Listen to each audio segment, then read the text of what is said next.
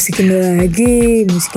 Eits, kata siapa musik Indo bosenin? Kata siapa musik Indo gak keren?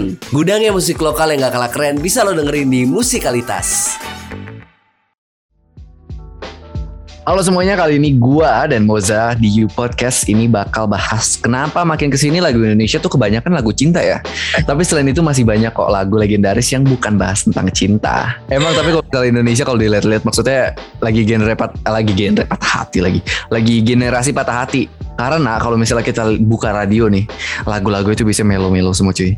Melo-melo semua. Kemarin gue dengerin radio, ini kenapa pagi-pagi udah begini lagi lagu-lagunya. Gue lagi pengen semangat. Tiba-tiba udah ngomongin tentang patah hati, capek banget. Tapi emang lagi marketnya itu sih menurut gue, kayak lagi banyak banget orang yang dengerin karena lagi mungkin banyak yang relate. Iya, lagi banyak yang relate, lagi banyak banget yang patah hati. Apalagi abis corona gitu kan, abis pandemi nggak bisa ketemu sama pacar, gak bisa ketemu sama gebetan. Wah, akhirnya malah sendirian, diputusin gara-gara bosen. Aduh, sedih sekali guys. Gue dan Gregor hanya nyimak kisah ini ya. Nyimak dari teman-teman doang.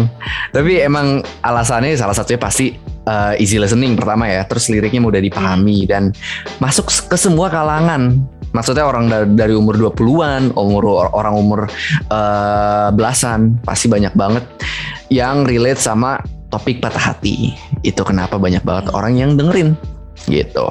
Tapi gak cuma patah hati sih, banyak juga lagu-lagu yang kayak menunjukkan sedang berbunga-bunga gitu ya. Iya benar. Karena memang sedang marak-maraknya bucin gitu di kayak iya. MD ya.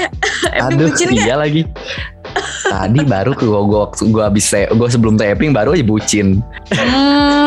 Gitu Clifford. Akhirnya terungkap ya alasan MD ya. Tadi kita tunggu-tunggu. Iya agak telat ya. Maaf banget nih. Tapi udah dipastikan kalau lagu galau tuh emang lebih laris dan sangat mewakili perasaan-perasaan udah mudi yang sedang dimabuk cinta atau lagi diputus cinta. Sedih banget. Jadi pas banget dibuat lu juga Mos. Pas banget buat gue juga Mos. Ini agak tertuju kepada saya ya. Yang putus cinta ini ya. Enggak sih, enggak putus. Cuma iya gitu deh. Udah ya gitu deh pokoknya. Gitu mending deh. Kita happy-happy aja dengerin lagu-lagu bucin. Iya, Ultima Friends. Nah, kita balik lagi membahas seputar cinta-cintaan, tapi bukan perasaannya. Ini ngomongin lagunya. Idih bener banget. Soalnya kan ini kata yang seperti yang gue bilang tadi ya, Indonesia tuh lagi dilanda oleh pandemi selain Covid ya. Pandemi patah hati juga. Soalnya banyak banget yang lagi patah hati nih. Ultima Friends. Kayak semua perasaannya tuh numpuk di dada. Iya. Jadi kayak sesek banget perasaannya.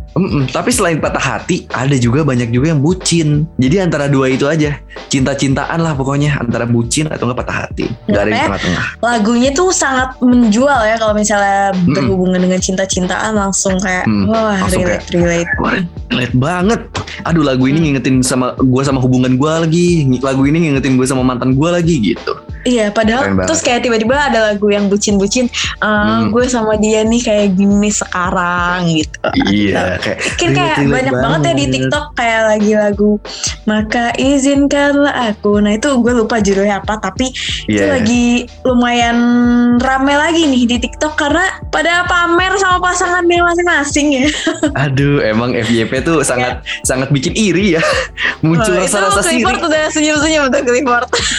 MD bohong nih, MD kagak iri kan ya Bos. Kita doang yang iri Bos. Gue udah dapet, gue udah mengalami. Sorry banget nih Bos yang iri Bos.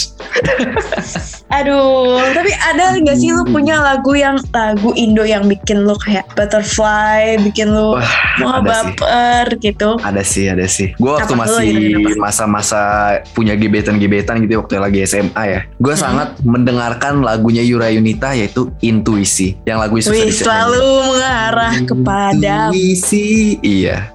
Itu keren banget. Gue suka banget tuh lagu. Gue waktu lagi pengen ngedeketin cewek, waktu pengen ngedeketin gebetan gue waktu itu kayak aduh dengerin Intuisi. Lu lagi pulang lagi dari sekolah, gue lagi naik motor dengerin Intuisi. Kalau lu ada gak? Ada. Apa tuh? Ini tuh kayak buat gue berharap sih sebenarnya. Judulnya adalah Semoga dari Malik and the Essentials. Sama kalau yang happy-happy yang kayak gitu, Gwen Bradley, judulnya adalah Kisah Romantis. Wah. Dari judul aja udah membuat langsung berbunga-bunga gitu cuy. Berbunga-bunga.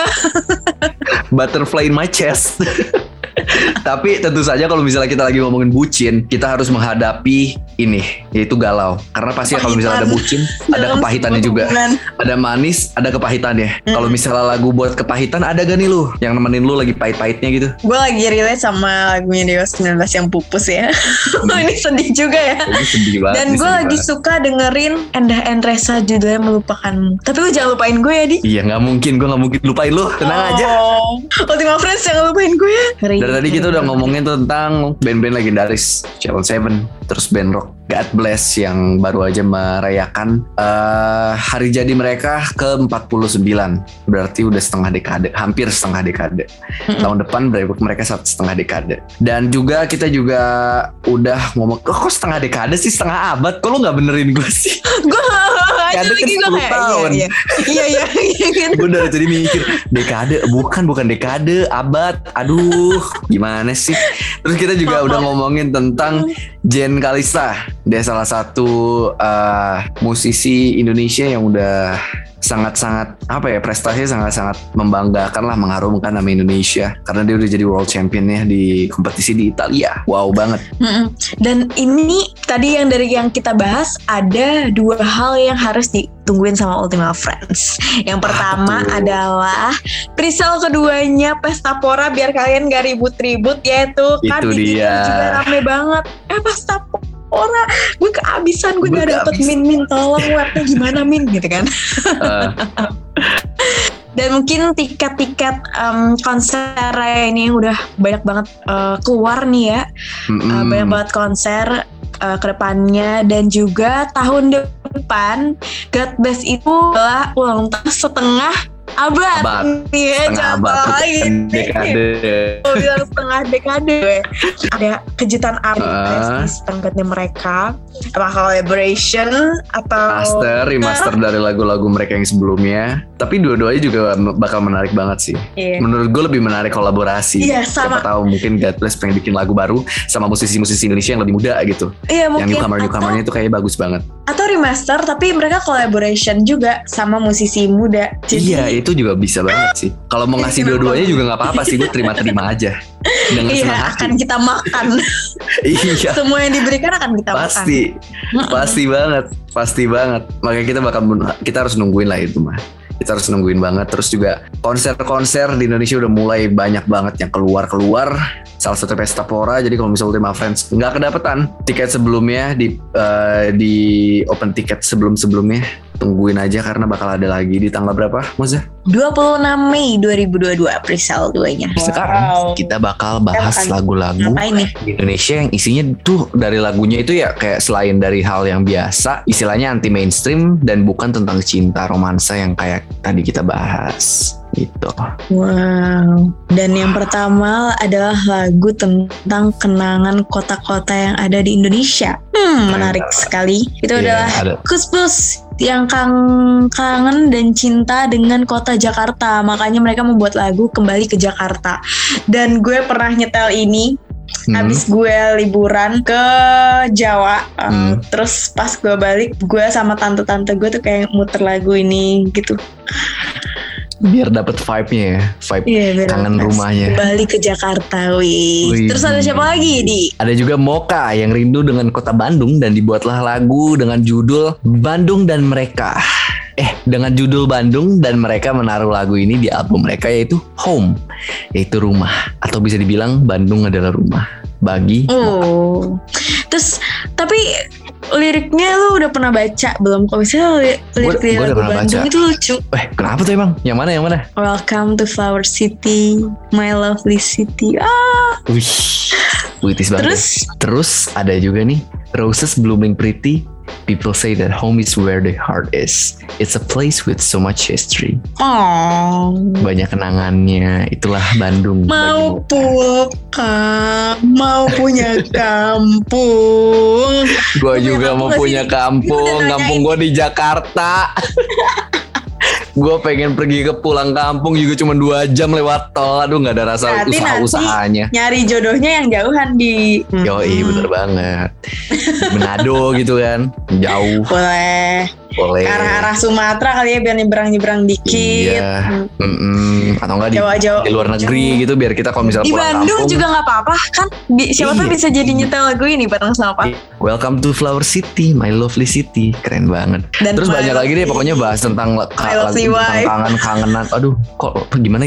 Aduh. Kan sama pasangan lu, kalau Bandung. Kan masih pasangan, belum ke wife.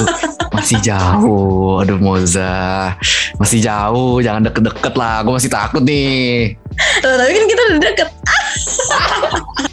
Sekarang kita bakal ngomongin tentang lagu tentang orang tua, tapi bukan orang tua yang itu, orang tua beneran, yang keluarga. Iya, orang tua yang ibu dan iya. Ibu dan ayah. Iya betul. Jadi pasti nih kalau misalnya ngebahas orang tua, lagunya Meli Gus Lau yang ini. Sangat menyentuh ya. Sangat apa ya, sangat sering. Pasti orang-orang semua pernah denger gitu. Pernah dipakai-pakai untuk ini biasanya kalau lagi sedih-sedihan. Iya lagi retreat atau apa yang lagi retreat gitu. Sambil nangis-nangis sambil diinin gitar. Pikirkan orang tuamu. Iya betul. Pikirkan itu ibumu. Pasabah ya. Kalau di agama gue mungkin gue nyebutnya jadi agak awkward.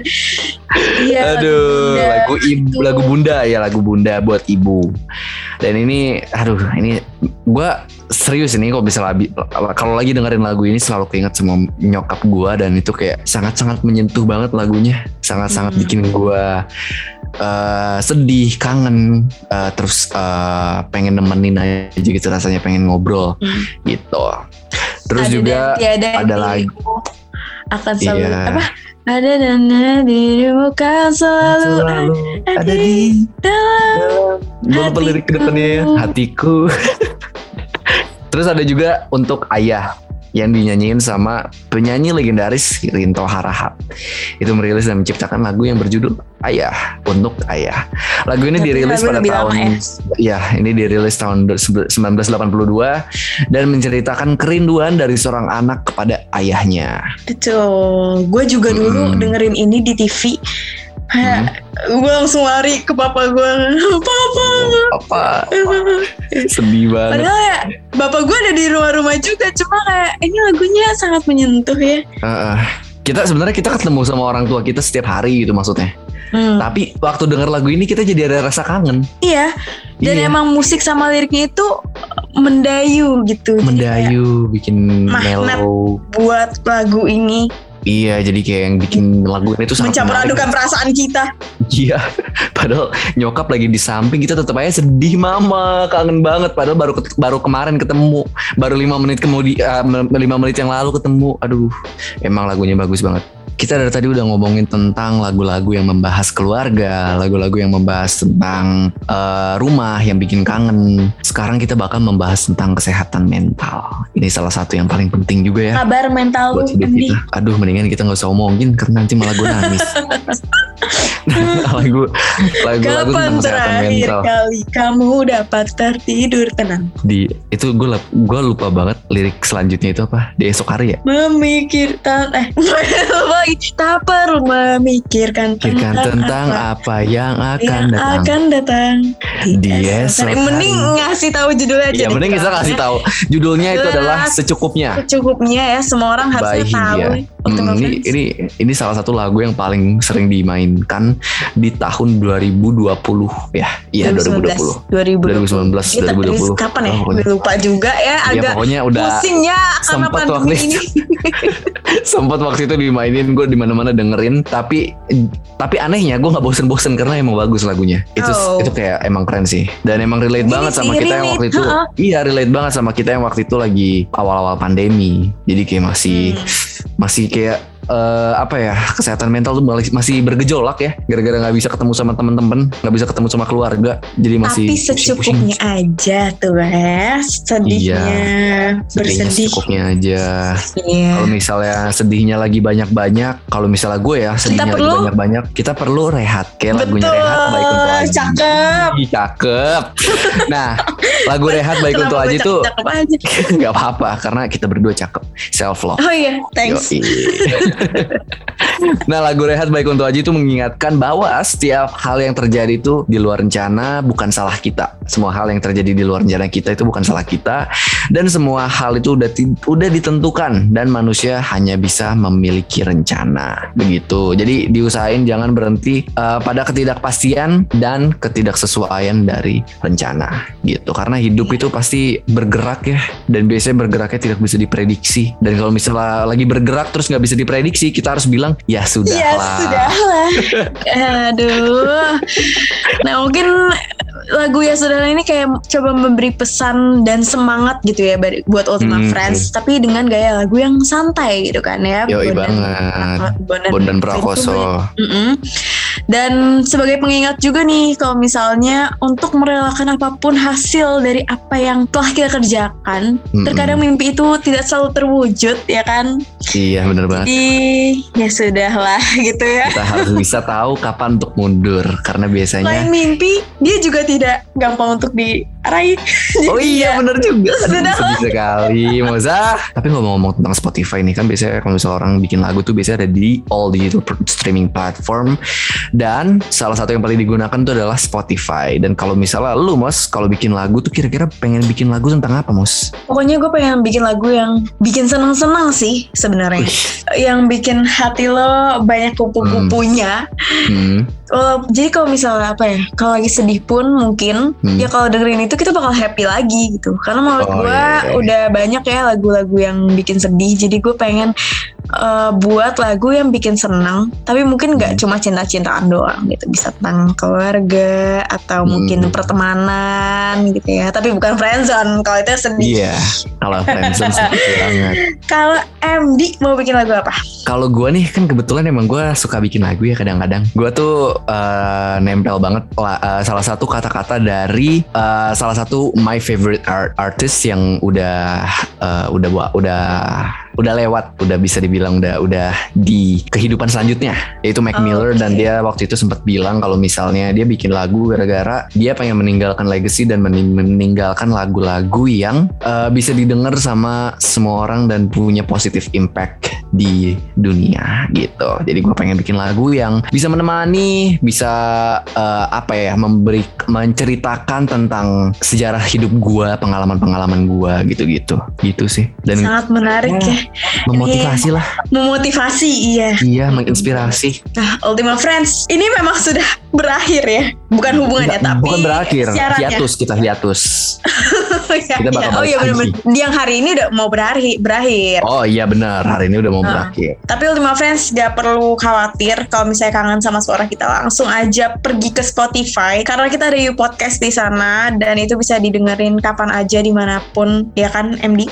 Bener. Dan jangan lupa untuk selalu kontangin Instagram kita di @womenradio, karena di situ kita bakal ada remedi juga di Reels, reaksi Muza dan MD. Ada live juga di Kamis-Kamis tertentu sama musisi, makanya pantengin Instagramnya karena kita bakal ngasih tau lewat situ gitu. Betul banget. Tapi buat sekarang gara-gara kita udah nemenin Ultima Friends sudah cukup lama ya, kita pamit undur suara dulu. Jadi Ultima Friends, see you.